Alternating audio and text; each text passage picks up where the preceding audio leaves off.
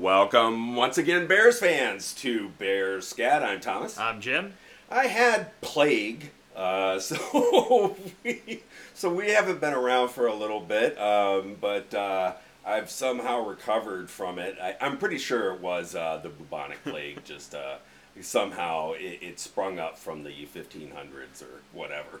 Yeah, based on what you were describing, it didn't sound pleasant, but It was the Black Death. Yeah, we're glad you're back, and sorry we didn't get the episode out last week, but yeah, Tom was sick, and we just didn't do a recording. So hopefully you got your Bears content elsewhere, and the season kind of ended with a bit of a whimper because the Bears went up to Lambeau, and just as the season started, they played another non-competitive game against the Wah, Packers. wah.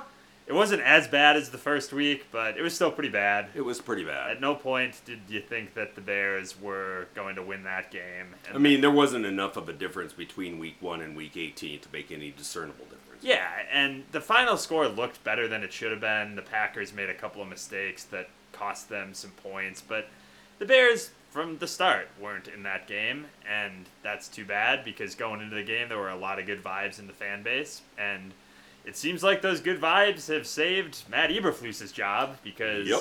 that's the other thing we're going to react to today is that the Bears fire Luke Getsy, but they retain Eberflus and the defensive staff, and I'll tell you, I don't like it I don't like it either. because we've gone over and over the reasons why this coaching staff has not been good enough. And I was really hoping that Kevin Warren and Poles would have a different vision than what we've historically seen under Bozo the Clown Phillips and George McCaskey.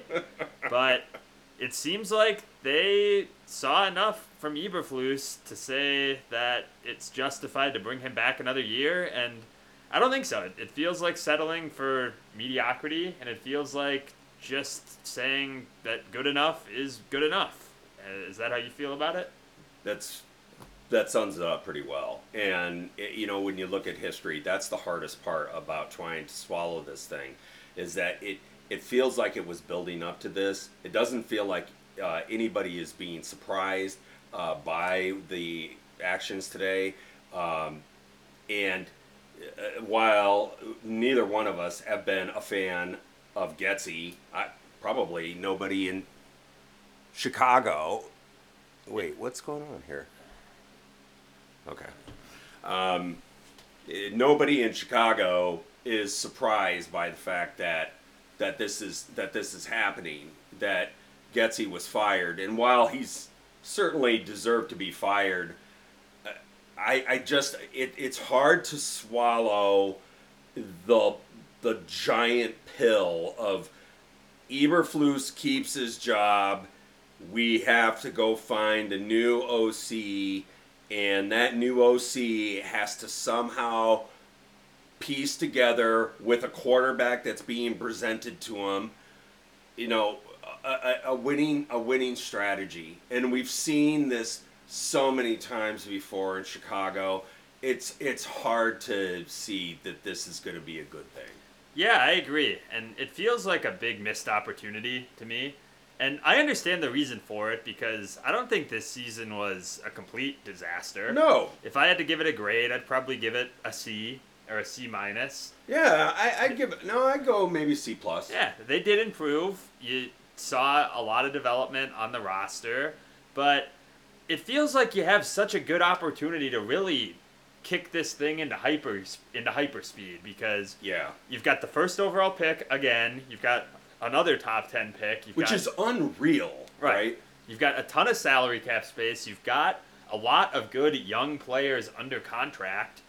Why don't you want to go out and His draft classes are looking pretty good. Yeah, they are. Why don't you want to go out and get the best coach that you can find to move this thing to the next level? Because whether it's Jim Harbaugh or whether it's Mike Vrabel or whether it's any number of other candidates that are at least in theory available right now, I don't. Th- I can't think of one Bears fan that would sit down and make an argument to say that Matt Eberflus is the most qualified head coach that the Bears could find if they were doing a search today. Exactly. And Now uh, I was reading that Biggs said um, he thinks he thinks that Eberflus has a four-year deal. Apparently, no one knows, and Biggs actually asked asked him At the introductory. at the introductory, right? And they wouldn't say, and he wouldn't say.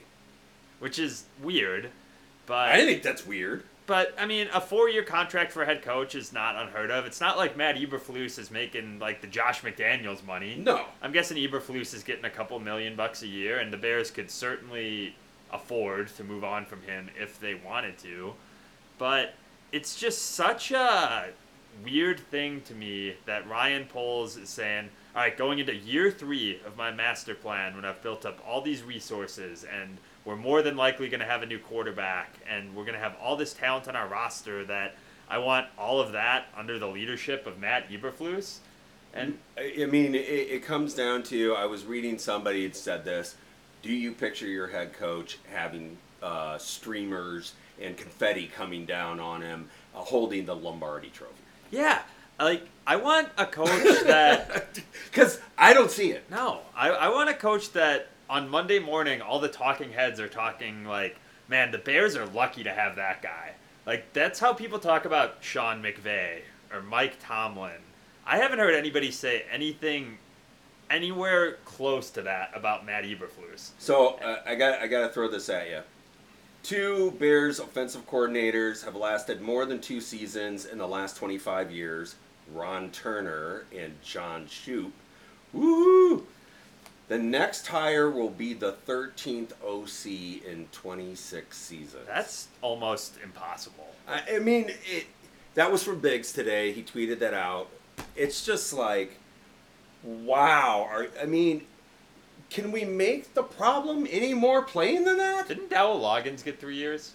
Yeah, I think no. I thought he had two. Maybe he had two. And But I, I thought he had two. yeah, I mean, and a big part of that is because And of- he was seemed really like by default. Yeah, well, and that's then the problem, and that's going to be the problem again. I think is that the Bears always screw it up with their head coaches.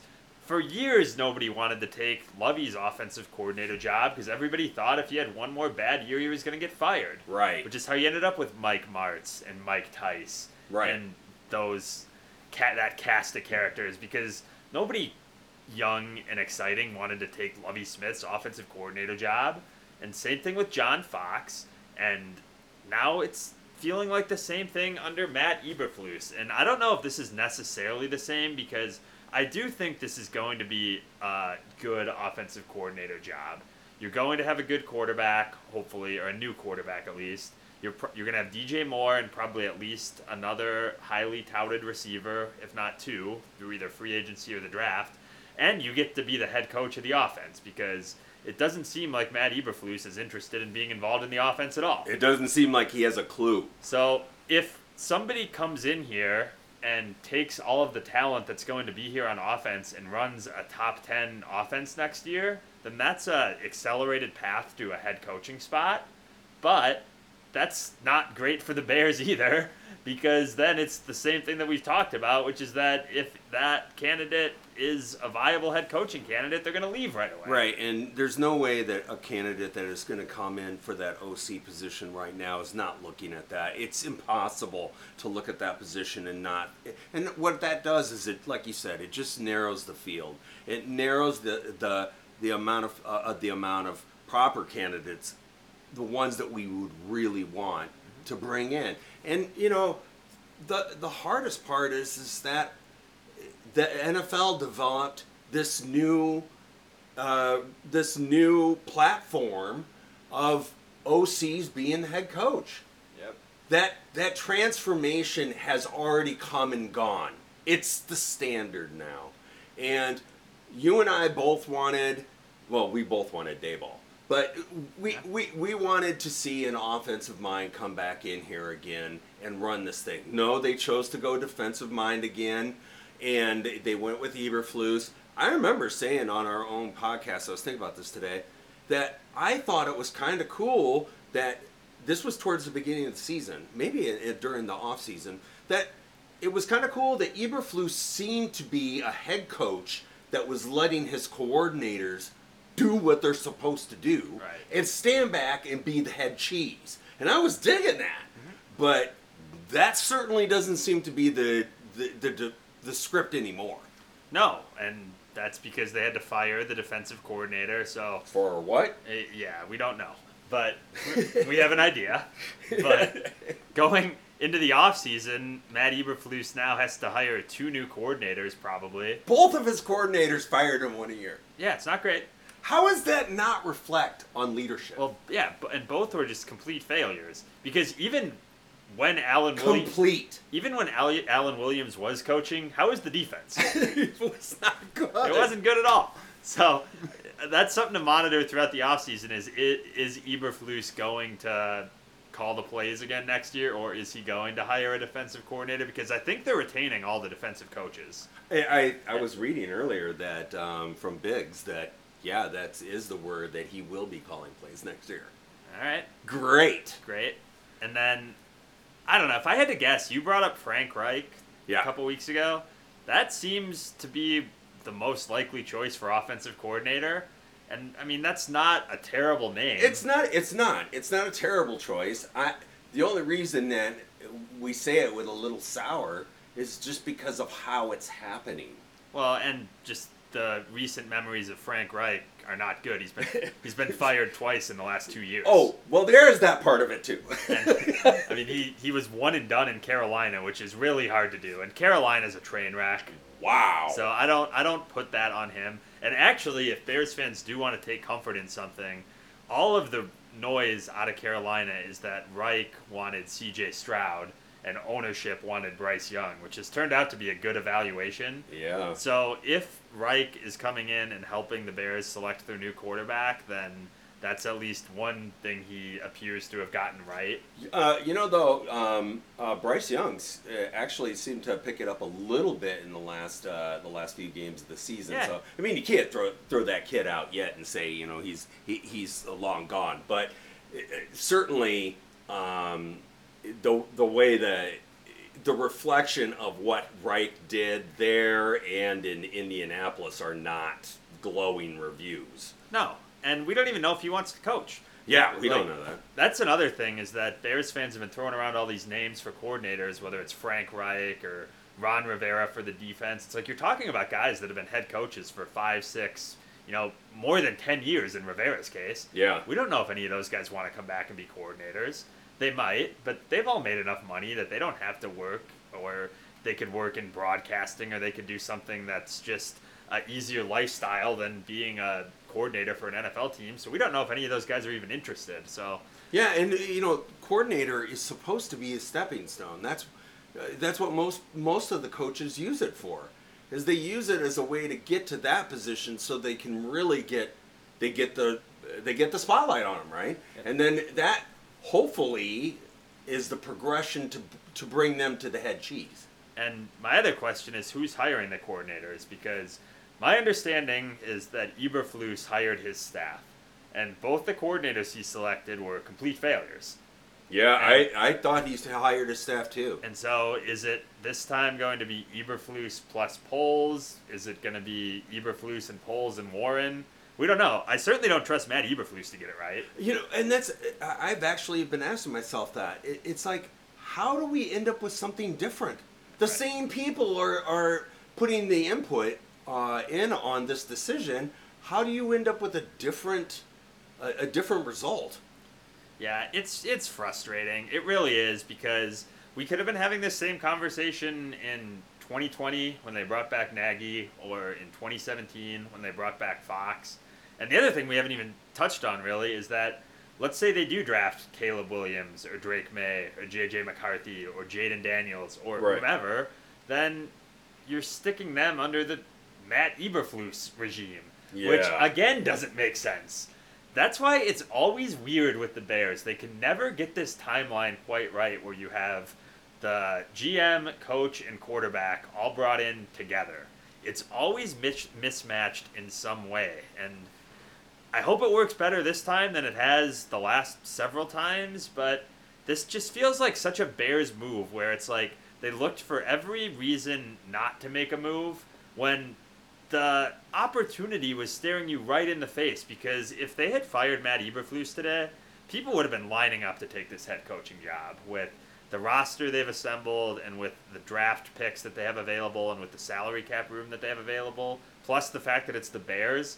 Like this would have been arguably the best head coaching job on the market right now. Yeah, absolutely. And I'll phrase Prime. it and I'll I'll I'll state the problem a different way even if the Bears had fired Matt Eberflus today, would any other team be hiring him as the head coach? No. Would anyone even be I- interviewing him for a No. head coach? I don't think so either. Uh, I, I, I don't think, uh, I, I think uh, he would get calls about defensive coordinator. He sure would. Which is, is, is Which is what he was. seems like the job he's best at. Yeah. And, look, I, I hate to just drag Eberflus through the mud. He seems like a very nice man. yeah. And I think he probably is a decent coach. Yeah. I- players seem to like him for the most part. Like I said a couple episodes ago, I think that he gets a bad rap because he's just so bad at public speaking. Yeah. And his job is not to motivate the fans. So if the players like him and the team did improve, then I don't think he's like the worst head coach we ever seen. In fact, I, I know he's not. he's, he's probably better than any of the last three Bears head coaches. but I mean, I don't think he's great at this. I, I certainly would put him uh, over at least Matt Nagy. he's certainly better than Marc Trestman. yeah. So, True. but like you said, do I see Matt Eberflus holding the, the Lombardi Trophy someday? No. I don't either. And someday should not be that far off for this team. This team should be competing. That's the point. This team should be competing for a Super Bowl, like even next year. I would say. You know, uh, I, I I looked at it as when this whole thing started as 2025. I, I mean, legitimately, I, I that's what I thought in my head. I thought 2024 division crown. You know, um, uh, uh, real seeding in the playoffs, Right. Not sneak in on a wild card. Right. You know, so uh, it- I don't feel like I feel like there are pieces, and I do feel like he has done some things that are good. But has he done the right things to keep that trajectory in the future? No. Yeah, I want great. Like I don't want good enough. Yeah. Like this is the Chicago Bears, and the arrow is pointing up. I guarantee you, if you listen to a lot of national NFL content like I do, like if the Bears have a good offseason, which I'm guessing they will, like we're gonna get to like August and September next year, and you're gonna have national people saying, you know, the Bears. That's if you look at that roster, that's kind of a sneaky pick to end up in the NFC Championship game. Right. And you know what? That's not off base, right? I mean, Right. They could have easily been a playoff team this year if they hadn't completely pissed three games down their leg. Yep. And next year the team should be better. The, I, the players actually said that in the last two days. right. Like next year this roster should be really good. And they're not going to be a Super Bowl team next year, but would it surprise me if they won the division and won a playoff game next year? No, not if they get the right breaks and if health goes their way. But I Expectations dictate that we should be looking for that next year. Yeah, we should be, and we will be. And trust me, come September, Bears fans are going to be really excited. There's going to be a lot of new players here, and there's going to be a lot of high draft picks, and there's going to be some exciting free agents, and we'll all be really excited come September for the Bears. But it's just going to be in the back of my mind all off season that they got the coach wrong again, and that they settled for someone Settled. that's mediocre. That's it. Settled. Yeah, like how much better would it feel if they had decided that we're gonna go out and throw ten million dollars a year at Ben Johnson, Yeah. or we're gonna go and pull Jim Harbaugh away from Michigan, or like if you dare to dream, like whoever you think the best head coach on the market is, the Bears could have gotten that coach, and instead we're gonna move forward with Matt Eberflus, and that just kind of feels like a big, you know, eh, just kind it, of a it, it, it, totally does. It feels like, okay, yeah, you know, he earned, try, he earned another try. We gotta give him the good old try, right. You know, and and eh, you know, you gotta convince another person that has to take over a significant portion of the team to come in with that there. And I just, that's the part I don't see how you attract the top talent with that there. And it's not, it's not a secret. we're, we're not we're not we're not playing the CIA here. Right. Everybody knows this, so that's that's a problem. Well, and now the other thing is that you better not fire him after next year. If- Right. If you're bringing him back now, he better be your guy for the next two, three, four years. Uh, uh, that Yep. That better be how they're thinking about it. They can't be going into next season thinking, well, we'll evaluate it one more year, and if next season doesn't go well, then he's gone. Like, no. Apparently, um, uh, when Biggs was was talking about uh, Eberflus's contract, you know, he, he like like I said, he suspects that it's a four year deal. Apparently, that's supposed to kind of get I don't know spread out there, so it looks like you know the person coming in isn't playing under a lame duck head coach again, like we've seen so many times before. Yeah, but these guys aren't dumb. They they know. They all get it. Like Hey man, it sounded good coming out. like if if the Bears go six and eleven next year, like he's fired. You're fired. So I, I don't know. Like I, I'm not inspired. I'm happy they made the move at offensive coordinator. That needed to happen.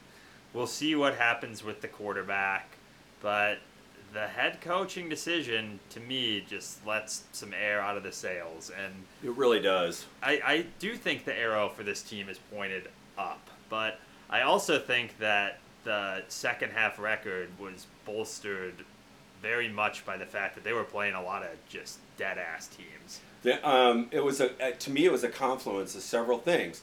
Um, yes, uh, we'll give Eberflus his due. He did communicate well with his defense, and his players were playing hard for him. But he did have some significant things happen for him. One, the like you said, the schedule. Two, Montez Sweat. Right. I mean, that was a significant addition.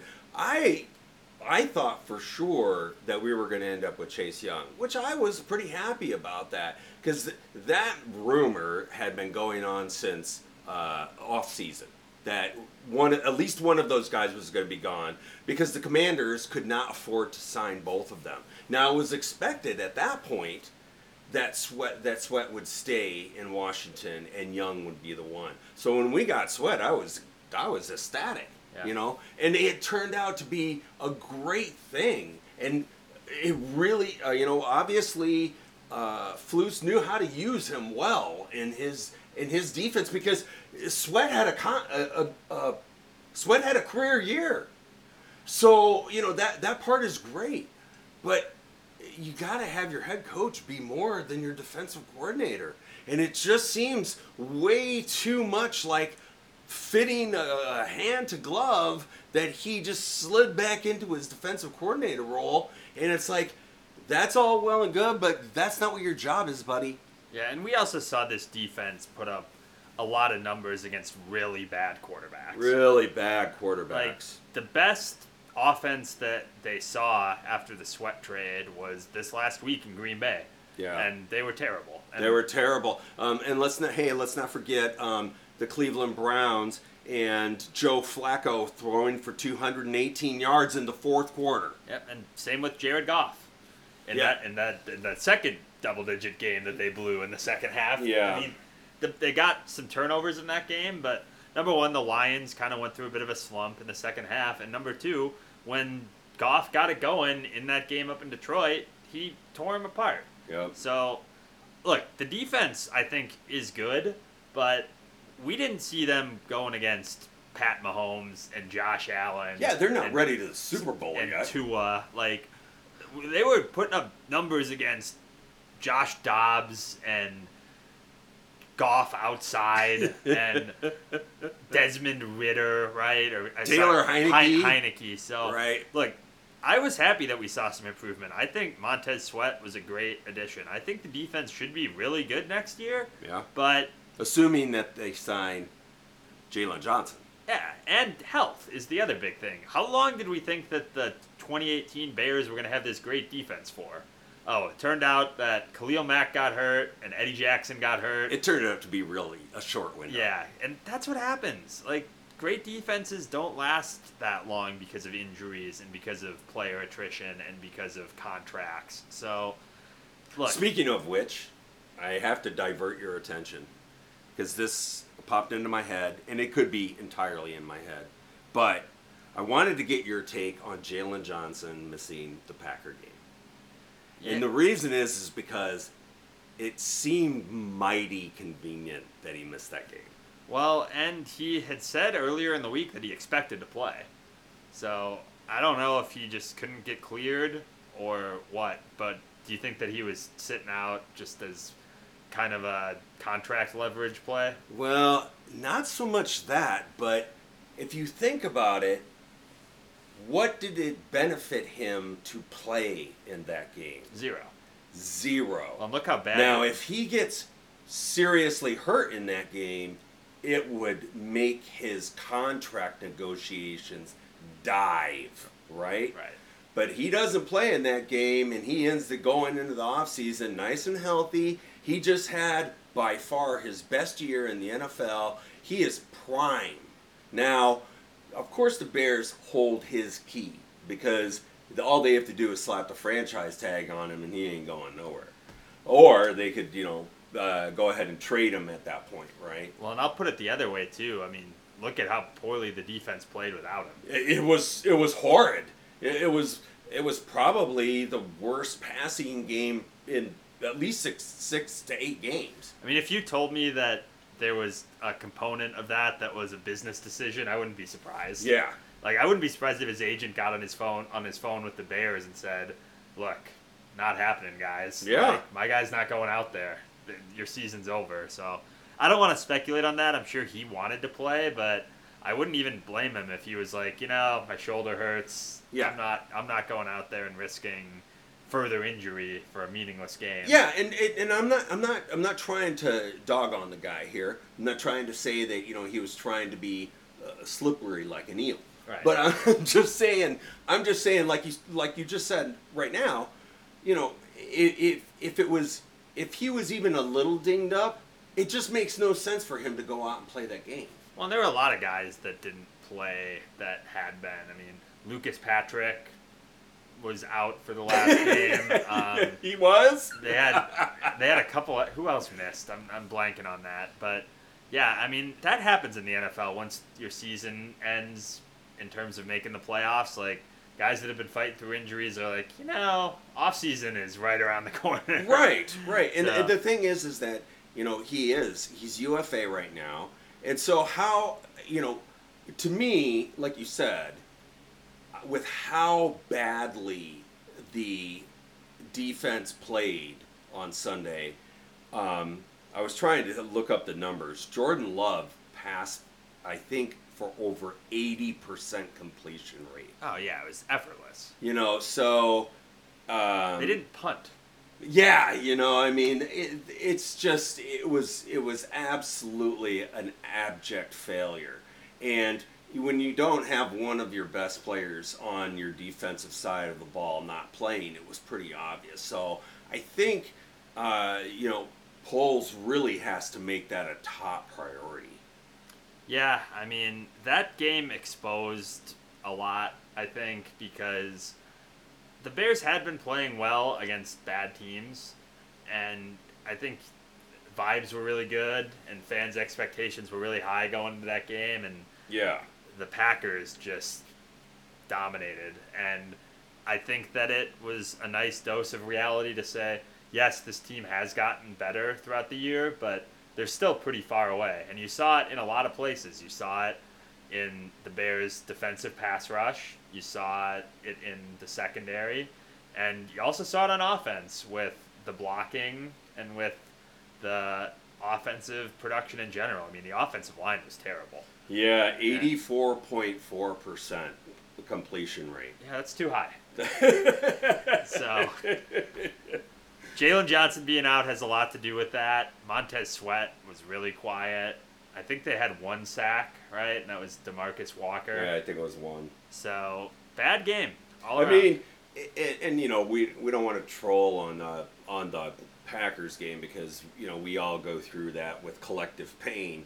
Um, it, I was, you know, I, I, I knew it was going to be ten in a row, and and it was, uh, and and but I, I hadn't realized it was fourteen of fifteen on top of it. So to me, um, you know, the what you have to be looking at as as Poles, as Warren, as Eberflus is our number one priority is beating that team. It's still one of the coolest things I ever saw um, in Bears history was Lovie Smith being a brand new coach, step into the microphone and saying the first thing we have to do is beat the Packers. I, I mean, I still think that that should always be our mindset. Always. Well, the problem is now though the Packers aren't even the class of the division anymore. Well, Like, the, and you the know Lions that, won the division. they, So- they they they they did.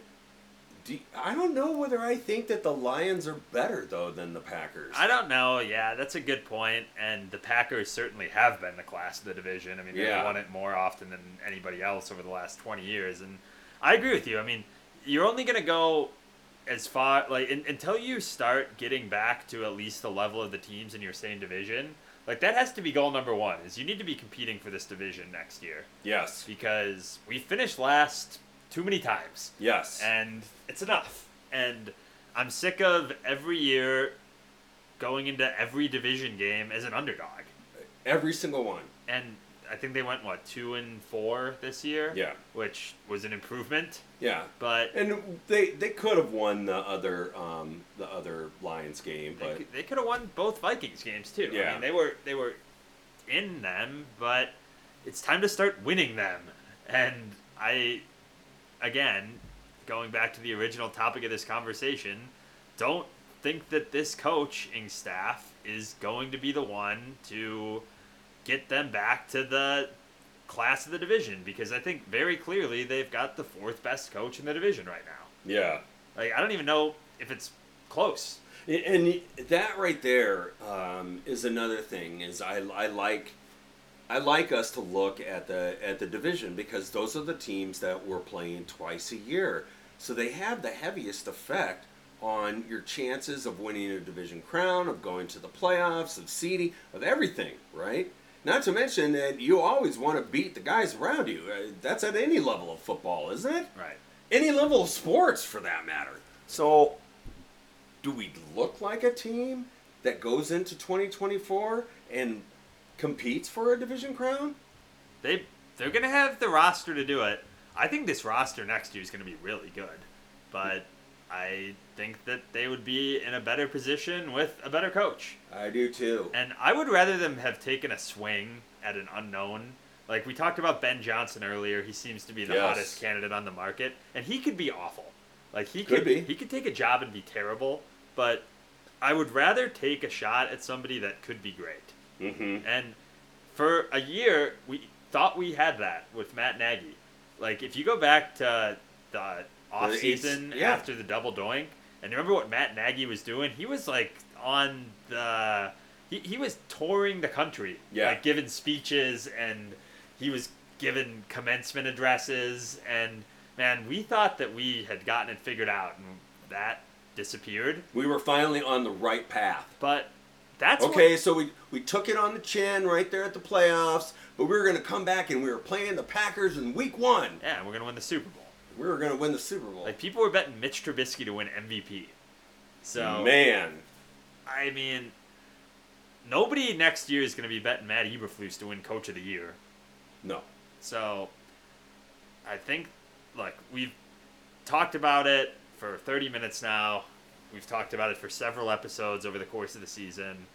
I think they got the decision wrong, and I hope that they prove me wrong. And I hope that next year the Bears win 13 games, and we can point to some genius maneuvering that Matt Eberflus makes in several. Everybody out there can call out this episode. Yeah, sure. But my confidence level in that happening is pretty low. I think he's a good defensive coordinator. I think he's probably not a special head coach, and I wish they had taken a shot at a special head coach, but they're not going to. So, unless you've got anything more, we can move on to a couple of preliminary thoughts on the offseason. Yeah, I mean, I just um, I, I wish we could talk a little bit more about the about you know who they'll look at OC, but I have no clue at this point, and I from what I've read, it, nobody nobody else does either. Right. Um, I think it's far too early in the process, but um, I would expect them not to drag their feet on this. Yeah, Um, I think we'll know soon. yeah, I, I would I would think within a week. Maybe. I mean, it wouldn't surprise me at all if it's going to be Frank Reich if they just know if, if that's announced Would, like wouldn't surprise week. me even one bit either. Like so that's if I had to bet. that's why I threw that out there, is because it was just. I mean, the timing is is part of it. Well, they know like Reich and Eberflus know each other. Reich, I think, is unlikely to get another head coaching job, so that's an advantage. Is if he comes in here and does well, I don't know that he'll get another chance to be the top guy. But Of course, we saw how well Reich did in his last stops with the quarterbacks he was given, but yep, that's a whole nother. We'll do a whole nother episode just on that. Yeah, so I think we'll know that. I, I assume they'll also hire a defensive coordinator. That title might be nominal if Eberflus is going to continue calling the plays, but I'm assuming they'll do that. And they're keeping Hightower, right? The special teams coach. I didn't see any. I news on him. haven't seen anything on him, so I'm s- I'm assuming yes. All right. Even though the we were dead last in punt, so uh, hopefully maybe we'll draft uh, Taylor from Iowa though. Yeah, I already drafted one punter, and he's not good. He so, is he, he literally was dead last. So, uh, So all right. I, I think they have to work on that. They need they need to draft um, uh, a new punter and also a returner, right? I mean, whoever that schlock guy was that they picked up um, is his name now Taylor, right? Yeah, Trenton Taylor. Yeah, he is terrible. yeah, he's not good. Um, they, they need to they they've got to completely revitalize the the punt return team. Um, it, that's just it's just not good enough. Nope. Uh, they uh, that is that's going to be a major um, a, a major fix. Uh, the the one thing they did get right is Cairo Santos signed signed his new deal. Hey. So yeah, I mean that's cool. We don't have to worry about that. There are a few teams out there that are seriously struggling with that right now. So Yep. So I guess next point, now that we've seen all of the body of work from the quarterback position, what's your prediction? Well, um, so Jim and I have talked about this about a million times. Um, I, I love Justin Fields, but I just I don't I I see him as needing to take a very good size step yet in his progression um, because he still struggles uh, in finding receivers. He still struggles in holding the ball too long. He still struggles with fo- with uh, with um, fumbling. And the other the other part is his accuracy level is still bad. His his number on the year was sixty percent. That's not good enough. Yep. Um, so the thing is, and and that is and that is, he had sixty percent on like twenty sixth in attempts. Yeah. So, pardon me. So that has all of those things. This new offensive coordinator is gonna is gonna have to address. If he's even around, I still think that they're going to draft Caleb Williams. Do you? I do. I and look, I don't know, right? I I'm not and and they probably don't know because I'm sure they have an idea of which quarterbacks they like and which ones they don't based on the tape. But they still have to go through the whole thing where they go through the pro days and the combine and they have to sit down with all of these different quarterbacks and learn everything that they know uh, that they can about their private life and they're going to do all the background checks. So I'm sure that the Bears don't even know yet what quarterback they're going to Definitely be agree with starting next Yeah. year, but I think that they're going to draft one. I just think that it makes sense to restart the quarterback clock, and I think that we've seen enough limitations in Fields' game that it doesn't feel like that's the quarterback that's going to lead them to the promised land anymore. And I take no joy in saying that because we've seen him be great at times, but we've also seen him be terrible at times. And I think that they're going to want to take their guy and they're going to want to start over and they're going to say that if we drop this quarterback into a offense that's got a pretty good offensive line and that's got DJ Moore and Cole Kmet and Michael Pittman or whatever receiver they bring in that we're going to be building a really nice nest for a quarterback that we're taking first overall. I, I think that's where this ends up. And Bears fans are going to be unhappy because I think Justin Fields' approval rating is pretty high. It is. But Bears fans will also be really excited if there's a first overall quarterback penciled in at QB1 on the depth chart on the first day of training camp. So I, I think that's where we're going. Well, I'll, I'll tell you this. Um, for uh, just for information, I decided to go and watch highlights of um, some of your top candidates. I watched highlights of Caleb Williams. I watched highlights of Jayden Daniels, and I watched uh, highlights of uh, Drake Maye. Um, Drake Maye, uh, very strong arm. Uh, he, you can tell the part that he's going to have to work on when he comes into the NFL is his touch. Uh, you know, accuracy and touch are going to be things that, because he's got so much power, um, he's a little raw. Uh, but he he's coming from a team.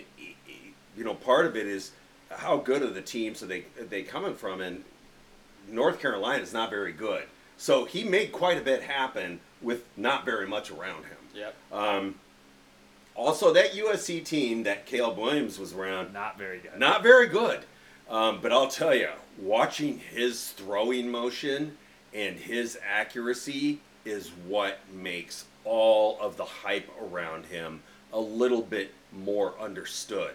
His thro- his throwing motion is almost like the cocking of a 12 gauge shotgun, and he has such a flat ball when he throws it, and it's it. I swear, it's laser guided. Um, he really does throw an amazing pass. Uh, now, I'm not a big fan of his size, but that's a whole nother conversation. But I was, I was, I was pretty impressed by what I saw in his throwing motion. Um, Jayden Daniels, I like his numbers. He had the best deep ball in the NCAA this year, but this kid has two highlights throwing the ball 50 yards or running. that's, that's his two choices. And I'm like, yeah, I don't really want to deal into that. He's also skinny as a rail. So that part was. Uh, so after I watched those three guys, I went and decided to watch Justin Fields at Ohio State because I was like, oh, I just watched their college, their their college highlights. Let me watch Justin's again. So I went and watched him. For one thing, one thing I immediately noticed, Justin Fields had a wall in front of him when he played at Ohio State. No one came close to him when he played there. So it was probably a pretty rude awakening when he got on the field, played. It's probably still a rude, rude awakening when you think about the offensive line he plays behind.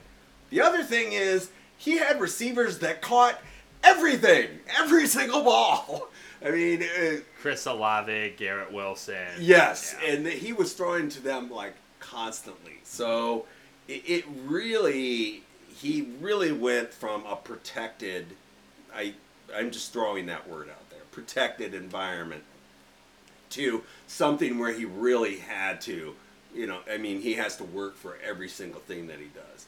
Now, all that said, I just, uh, I, I, it it was, it was easy to see why he fell in the draft that he went in, Yeah. and that while a lot of people said at that time he was a product of the system. Mm-hmm. Now, i- i- it's a, it, you know, when you look, when you put context into it from this from this time, you you're like, well, that was partially true, but at, at the same time, he's made himself into a pretty damn good pro, and we do think if you give him a better offensive coordinator and you do give him a better offensive line and you do give him better receivers, he will improve. But will he improve enough to win the Super Bowl? And that's where he loses me. Well, and that's been the shame in all of it is that we're three years into it and we still don't know for sure Right. because there's just so many ifs because the Bears have screwed this all up so badly with their coaching hires. Inept. Yeah, exactly. And Matt Nagy, that might have been the worst attempt at developing a quarterback I've ever seen. It was terrible. The only other one that I can think of that comes close is Urban Meyer. so, and, and then we just who was fired? yeah, and then we had to go through the last two years with Getsy. So we didn't get to see Fields mentored by a Sean McVay or a Kyle Shanahan or anybody anywhere close to that. So They figured somebody or a com- combination of somebody's decided that Getsy was good enough of being a quarterbacks coach to be an offensive coordinator, which obviously we can look back and say, no, he wasn't. yeah, I think that Aaron Rodgers decided that. I think that Aaron Rodgers did decide that. So, yeah, I think that's the biggest failure of all of this is that nothing would surprise me with Justin Fields still. If they trade him to Atlanta and he goes out and wins the MVP next year, I wouldn't be shocked. I don't think it's likely. I would I would say on the it's not likely. It's not likely, but I wouldn't be stunned if depending on who Atlanta. I think I probably would be stunned if I- he won the MVP, but I wouldn't. I wouldn't be surprised if he went out and did have a really good year. Yeah, I wouldn't be shocked at all. I wouldn't be surprised. I also wouldn't be surprised if he goes there and is terrible. Like we, we still don't know. They have, and they're loaded. I mean, Kyle Pitts and Drake London and, and they're gonna hire a new coach. Which, Bijan Robinson. by the way, happy trails, Arthur Smith, friend of, friend of the show. Don't let the door hit you in the ass. Fat ass. Bum. So I mean, I think that it's too bad, but I going back to the opportunity that I'm talking about. They do still have an opportunity to start from scratch with a new quarterback and with a good offensive coordinator. Now, how long whoever that offensive coordinator will be here for, that remains to be seen. But I do think that if they make a good OC hire and if they draft a good quarterback, then that still has an opportunity to be really exciting because I think that your development starting from day one matters a lot. And there's no better example of that than Justin Fields because I think the Bears screwed him up. And I don't think he's ever fully realized his potential here because of incompetent coaching. I, I just had a flashback of you and I sitting right here and talking about Mac uh, about Luke Getsy. Um, oh, are we going to be able to keep him longer than one year if he does what what we think he's going to do with with Justin Fields this year? Remember that? Yeah. So, um, yeah, that didn't happen. We didn't. but- we, did, we didn't keep him for very long, but not for good reasons. Yeah. So you know, um, so that's obviously going to be the biggest question. How that plays uh, with the draft will be interesting to see because I don't, I, I don't, I'm still in limbo. I, I can't decide whether I think that they will draft a quarterback or not. Um, you know, I, I, certainly was in the camp of either all in on Justin Fields or draft a new guy. And that doesn't look like it's going to happen. And now it seems like there's this flood of keep Justin Fields and then also draft a guy. Yeah, and I don't love it. I don't either. It, especially if you're taking the quarterback in the first round. Like what I would rather them do in that scenario is trade Justin and then pay a legit backup or someone to come in and compete. And Yeah. Those guys will be out- Veteran. and they're not going to excite. They're not going to be exciting names. You can go out and get Ryan Tannehill, Mhm. or you can go out and get Andy Dalton again, Yeah. like somebody that you can at least put out there and they can be competent if the quarterback you draft isn't ready on day one. And I think the thing that complicates it further is that the locker room loves Justin Fields. Yeah. So if you've got Fields plus rookie here, I don't think that's really the best environment for your rookie. So, and I don't think it's the best environment for Justin Fields because the No. second he makes a mistake, you know, the fans at Soldier Field are going to start chanting for JJ McCarthy or Michael Penix or whoever it was that they have backing up Fields to start the year. So, I hope that's not the route they go down if they take a quarterback in the first round. Now, if you want to say that we're going to keep Justin and we're going to have our backup quarterback be somebody that, we take in the third round, I don't love that either, but I could maybe. yeah, but then you might as well have your backup be Bagent. Yeah, I think you can find somebody better. Bagent, they, they, Bagent, I think, is third string next year if he's on the team at all. He's just, I, I, I- I don't think he's an NFL quarterback right now. if if they if they want to if they want to you know draft another quarterback uh, that I'm all for that um, but it's like you said if if they're gonna really draft a quarterback and make use of the number one overall pick which we got to remember is like lightning striking Right. um, you know, with the rareness of the occurrency of that, uh, we really either need to just dive in and do it and trade Justin. Right. Uh, because yeah, otherwise you you're going to be looking at the uh, you're going to be looking at the waiver wire to see who's available as a veteran. Um, you know, you like you said, you draft a guy in the second round or the third round. Um, there, but we don't even know how eh, you know at this point how many quarterbacks will go in, the first. Pro- there could be as many as seven. It's going to be a lot. well, Um, and if you're Justin Fields, why would you want to hang around for that? I I mean I think that would be shitty to do to him. Yeah, and I get it's not his choice. Like, they don't have to trade him, and he's under contract, but if you're him and the Bears draft a quarterback in the top 10, you're like, trade me somewhere else where I can have another opportunity. Yeah. Like, why do I want to hang around here for 10 games and just be waiting the entire season for my job to get taken? Like, that's just not. I, I agree with you. Like, that's just not a good situation for anybody. Yeah. I hope that's not the route they go. Um, I don't think they will though. I, I, I Poles Poles strikes me as the kind of guy, um, and I think if I if I dug, I can find some instances of this already where it's like if you're if you're not going to be the player that um, for the Bears, I'm going to let you go so you can go find another spot. yeah. He doesn't seem like the I'm gonna just hang on to you for a while and, until the last minute and then release you.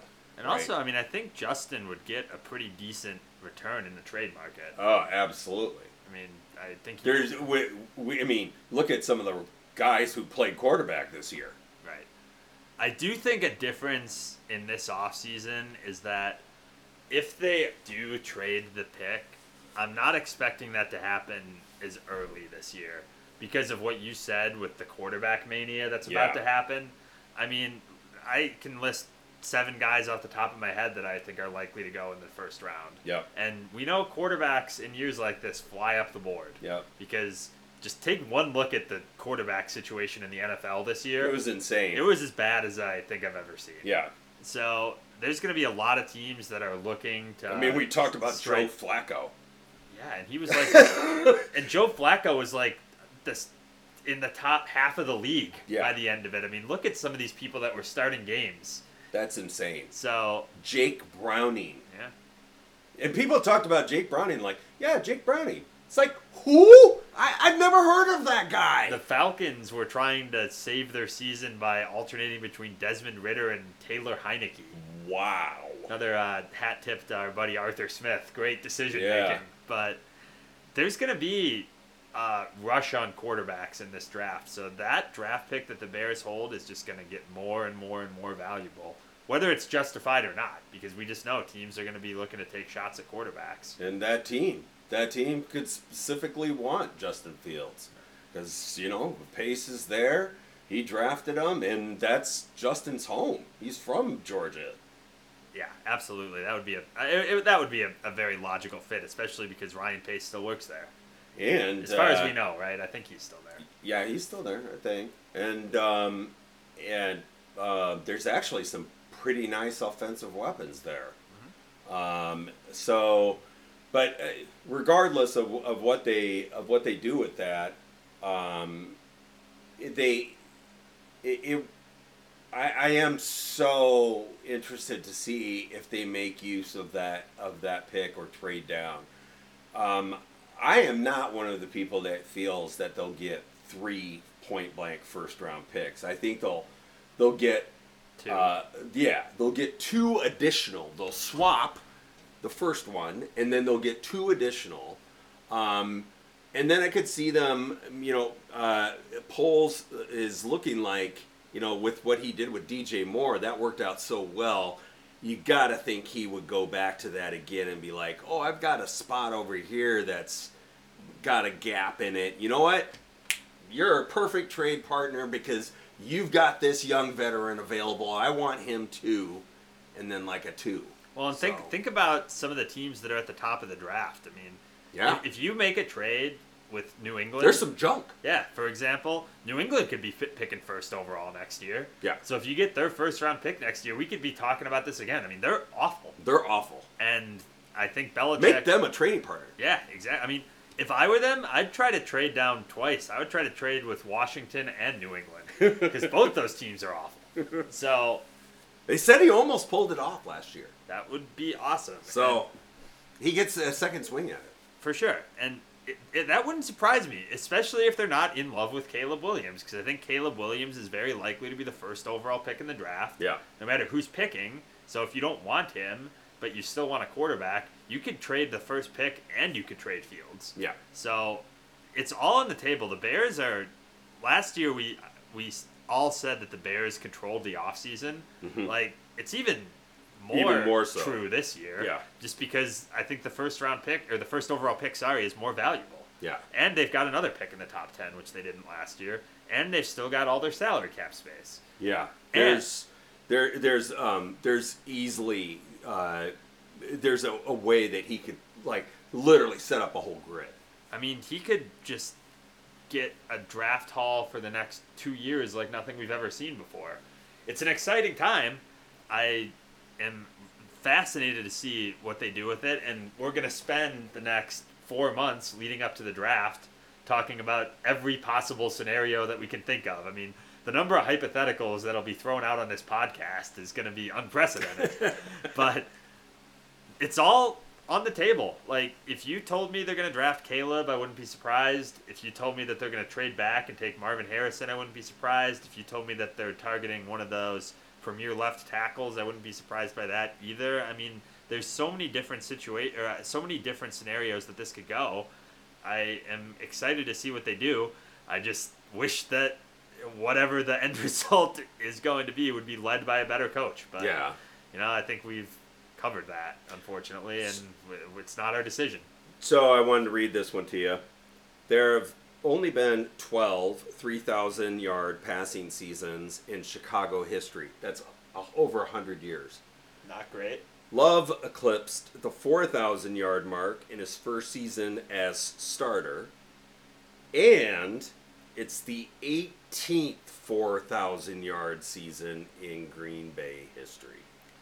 Now, the only reason I'm reading 18th, that 4,000 yards? 18th 4,000 yard And- season. And we've had 12, 3,000 yards. Yes. Okay. no 4,000 yards. So now Justin Fields, before the season, actually said on camera, Yeah. "I am going over 4,000 yards this year." Yeah.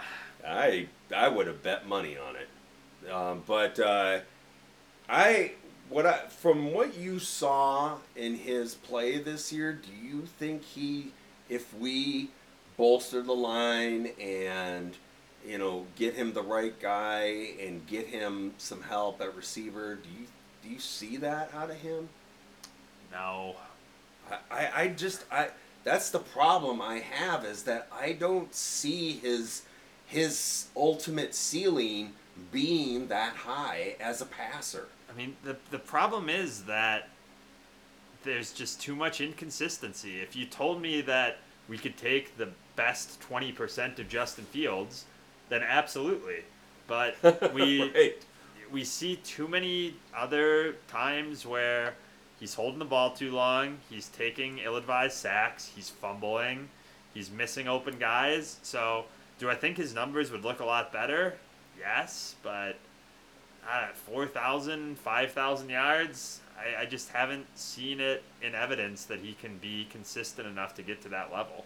Yeah, and at a certain point, Poles, he does strike me as the kind of guy that can be calculating and look at it and say and separate the heart and the emotion out of it Yeah. and say I like Justin Fields. I think he's a good guy.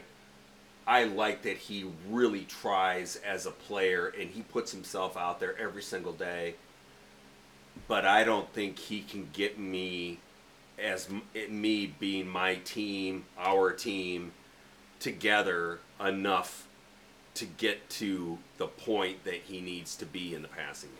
and it's just an unfortunate situation for Fields because if the Bears were picking 15th, we're not having this conversation. Right. But because they got the number one overall pick, not based on their own incompetence, but based on Carolina's incompetence, they've got an opportunity to go get the best quarterback in the draft, and that doesn't come along every day. I think they said we're nine with the second one. Yeah.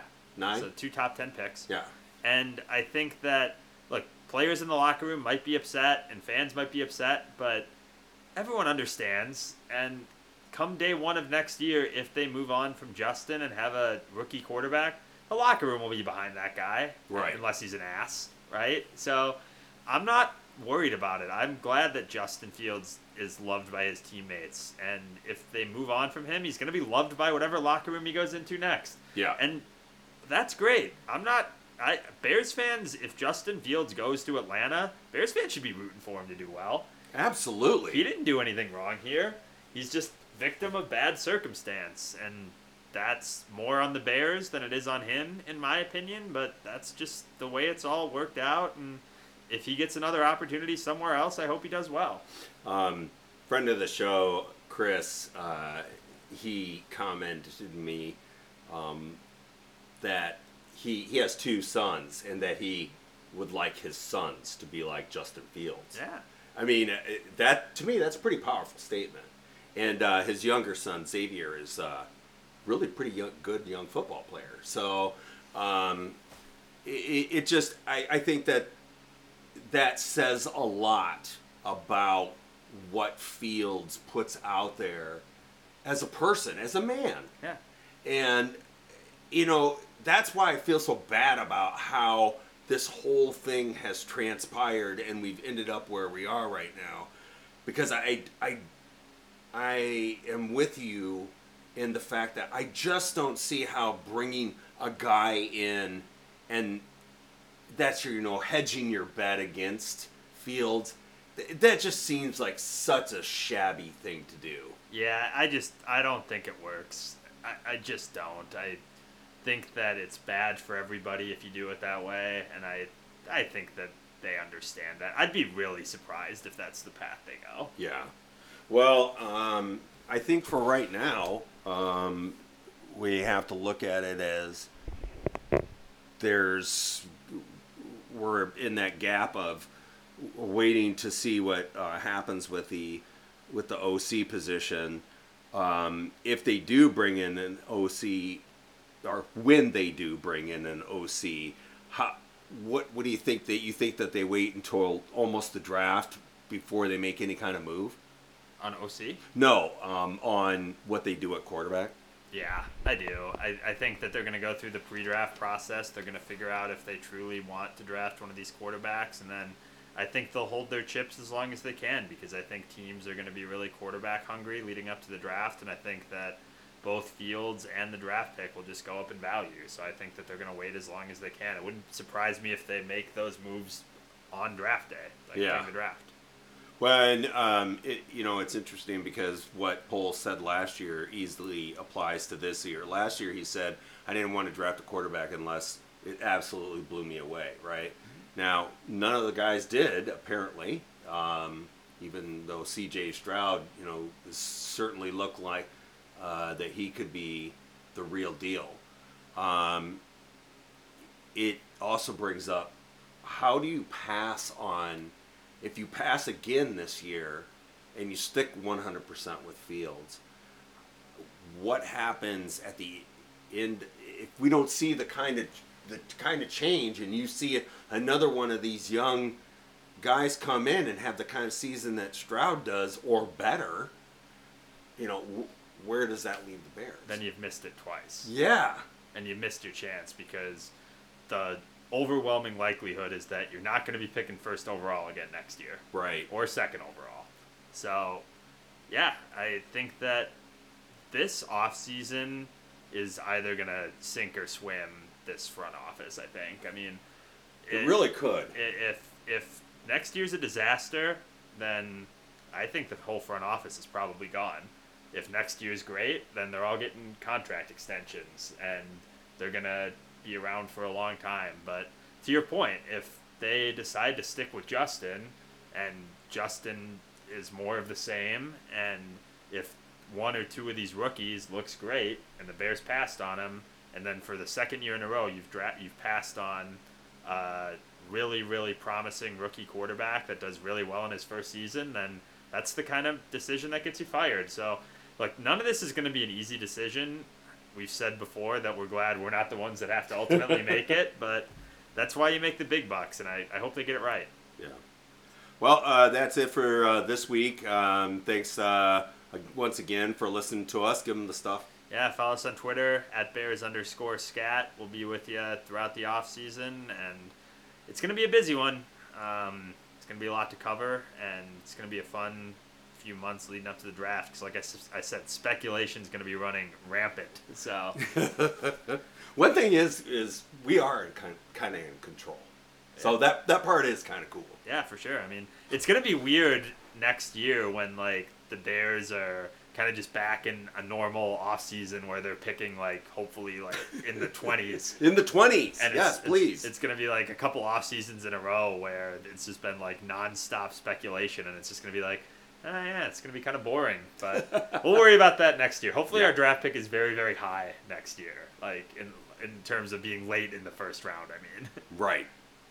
Bear down. yeah, talk to you next time. Thanks, everyone.